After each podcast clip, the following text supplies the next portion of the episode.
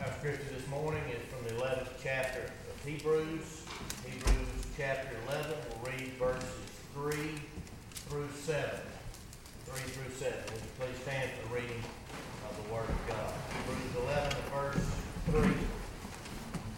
By faith we understand that the universe was created by the word of God, so that what is seen was not made out of things that are visible.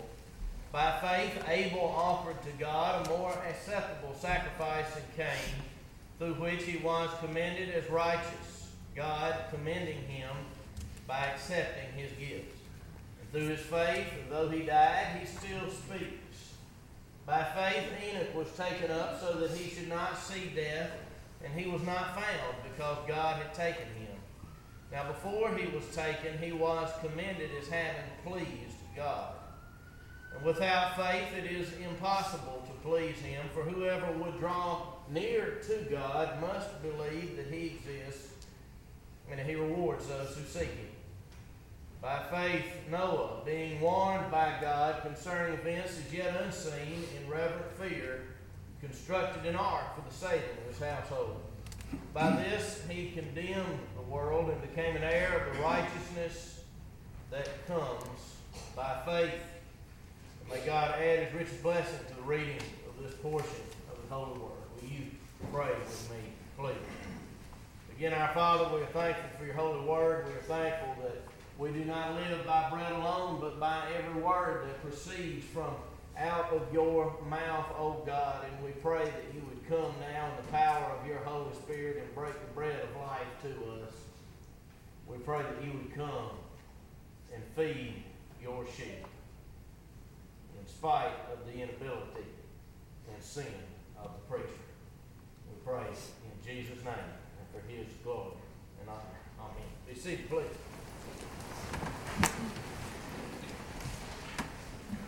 Faith from creation to the flood.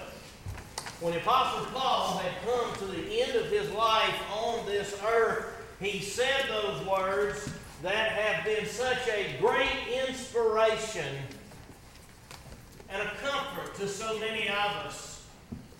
He said, I have fought a good fight. I have finished my course. I have kept the faith. And that's what the author of Hebrews wants all of us to be able to say when we come to the end of our pilgrimage here below. I have fought a good fight. I have finished my course. I have kept the faith.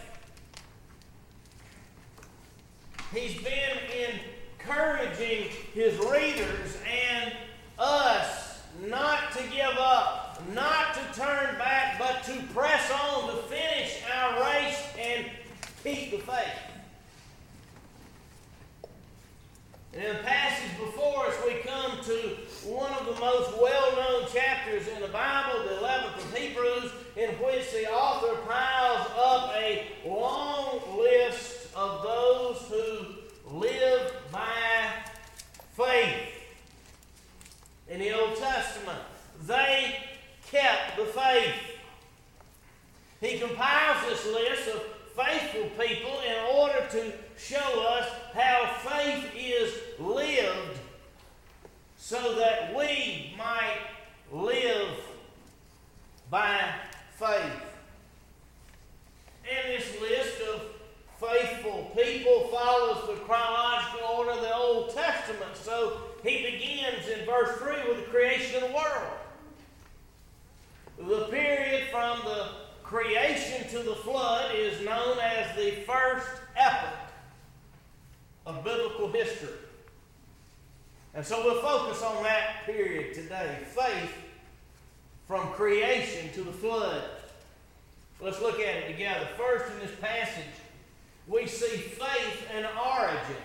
Faith and origin. Look at verse 3. By faith, we understand that the universe was created by the Word of God, so that what is seen was not made out of things that are visible. Now, this goes to the very root and nature of what faith is. No one was there when the universe was created, no one saw it happen. Yet here we are. What best explains our existence?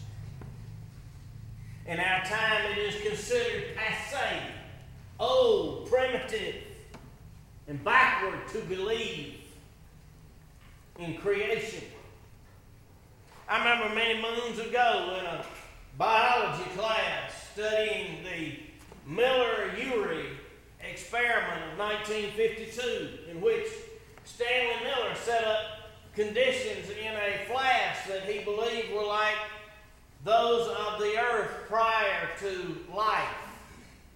And basically, he showed that lightning could have hit what he believed were elements present on the earth in its primitive condition, and that lightning and those elements formed an amino acid, which somehow resulted in everything now living.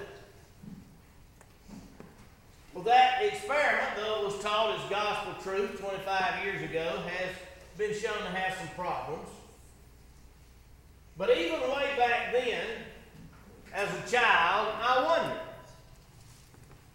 where did the lightning come from? Where did the elements come from? Where did the flask come from? You set everything up in your experiment to get the outcome you wanted. Whom do you, Dr. Miller, represent in this experiment? You see, ultimately, we must either believe that what is visible is eternal or what is invisible is eternal. Either physical matter, which does not think or reason, came first, evolutionary theory posits, or else the invisible intelligence, wisdom, God came first. And so the author says in verse 3 that by faith we understand that the universe was created by the Word of God so that what is seen was not made out of things that are visible. No one was there. Just like a jury at a trial. No one was there when the crime was committed, but which narrative best explains the situation? Something has to be self existent. Something that was not created, not born, not made, had no start. What best explains it? To believe that ammonia and nitrogen and so forth are self existent and eternal. Or that God is self existent and eternal. Faith and art. Secondly, in this passage, we see faith and worship. Look at verse 4. By faith, Abel offered to God a more acceptable sacrifice than Cain, through which he was commended as righteous, God commending him by accepting his gift. And through his faith, though he died, he still speaks. Now, you know the story of Cain and Abel, the children of Adam and Eve. Cain produced, was a farmer, brought the fruits of the land. Abel was a shepherd. They both brought their offerings to God, the first fruits of uh, what they had. Cain brought an offering of uh, what he had grown in the ground, grain. Abel brought land. There are various theories as to why God accepted the sacrifice of Abel and rejected the sacrifice of Cain. Of course, we know that Cain was angry and killed his brother Abel. And the Lord called out to Cain, Where's your brother? Cain said, Am I my brother's keeper? God said, His blood cries out to me from the ground. Why did God accept the offering of Abel and not the offering of Cain? Some have said it was because Cain's offering, the offering of produce, lacked blood. But what we read in Genesis 4 it's not a sin offering.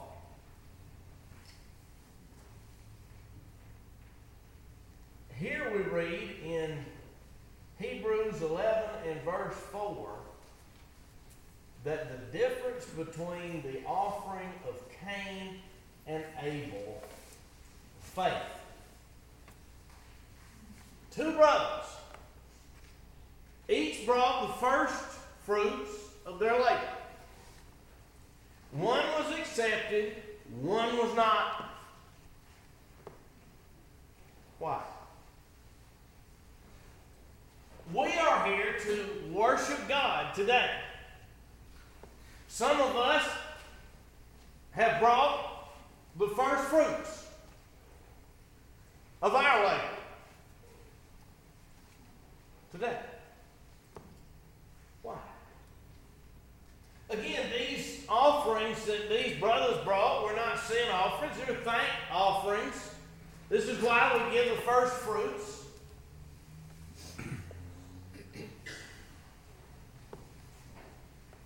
And really, if you think about it, there are basically three motivations, three reasons why we might offer God worship, offer Him our first and our best. First reason is we can do it because we feel like we have to. Second reason is that we hope we might impress God. Third reason is we want to please God. Now, number one and number three are not exclusive. We do have to worship God. We do have to offer our first and our best to God. And if we want to please Him, we should do what we're supposed to. But number two, that we would hope to impress Him.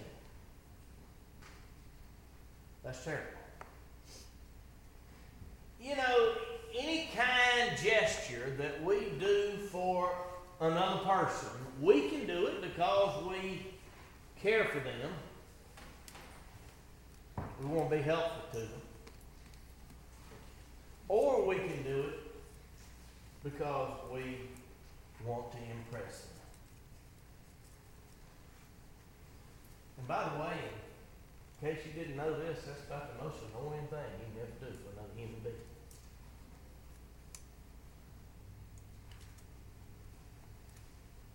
I think Cain probably felt that God would be impressed with his offering.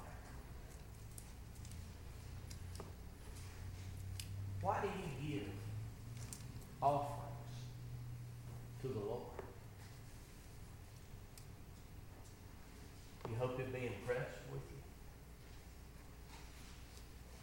Or is it an acknowledgement of our dependence on him? I'll give you the first first fruits to show my dependence on you because you are the giver.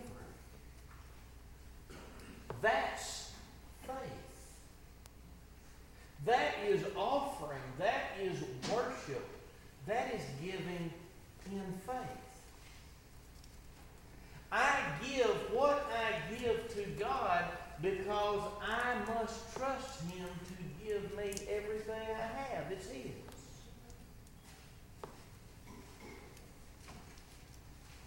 That's faith. And by faith, Abel offered to God a more acceptable sacrifice. So we see faith in origin, faith in worship. Thirdly, in this passage, we see faith and life. Well, look at verse 5. By faith, Enoch was taken up so that he should not see death, and he was not found because God had taken him. Now, before he was taken, he was commended as having pleased God, and without faith it is impossible to please him. For whoever would draw near to God must believe that he exists and that he rewards those who seek him. We spent most of the message last week on verse 6. We'll focus on verse 5 and Enoch. Today it says, by faith. Enoch was taken up. He did not die in a normal way. He had pleased God, and it's impossible to please God without faith. Now, in Genesis chapter 5, we can read the story of Enoch, and the entire story of Enoch is comprised in about three verses in the genealogy. The son of Jared, the father of Methuselah. But in those three or four verses in Genesis 5, it tells us one thing about Enoch twice. He walked with God. And he walked with God, and so God took him. And he was not. Just somehow, God knows, translated from this earthly life into the presence of God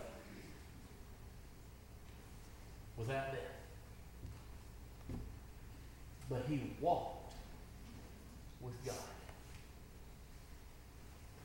And here we read in Hebrews 11 that it is by faith that he walked with God. He trusted him. He trusted God's word. That's the only way to walk with God.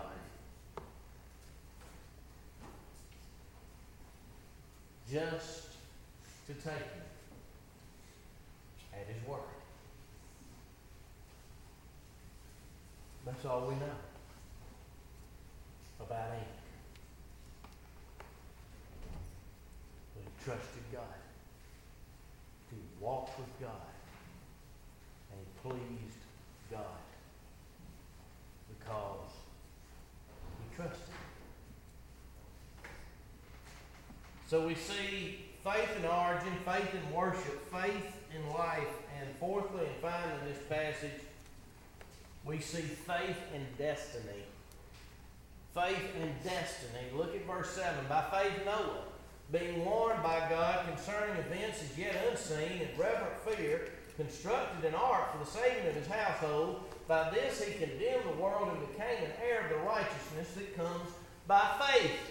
Now, again, we're familiar with the story of Noah. Everyone is. God told him the world is corrupt and filled with violence. I'm going to make an end of all flesh. I'm going to send a flood. God told Noah a flood was coming. There'd never been a flood before. Some say it had never rained before. The atmosphere was different. I don't know about that, but I know Noah had never seen a flood. But he believed God. God told him that a universal judgment is coming.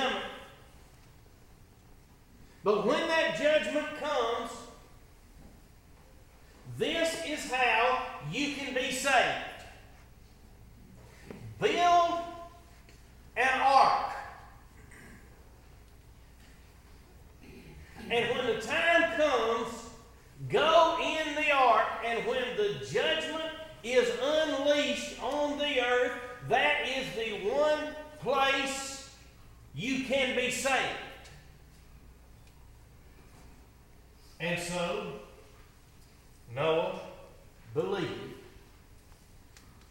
what God told him. That's faith.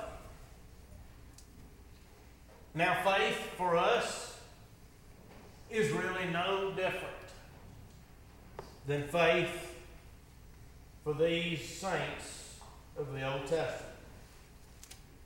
We have the same origin. We were made by the same God. We worship the same God. And we are to walk with the same God.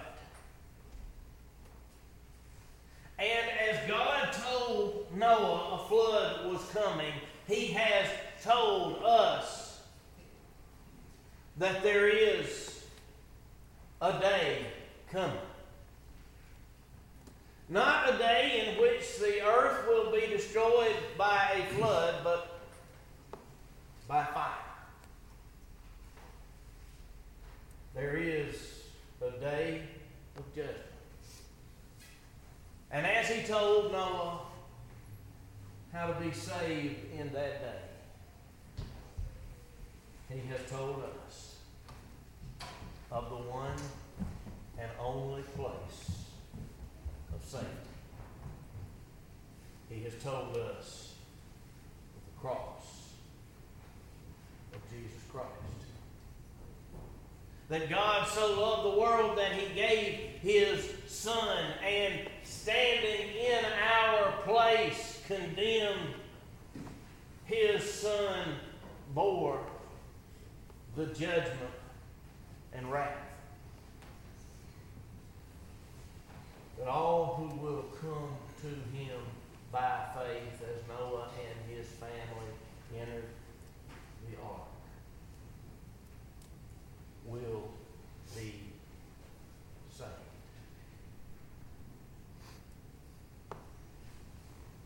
This is faith.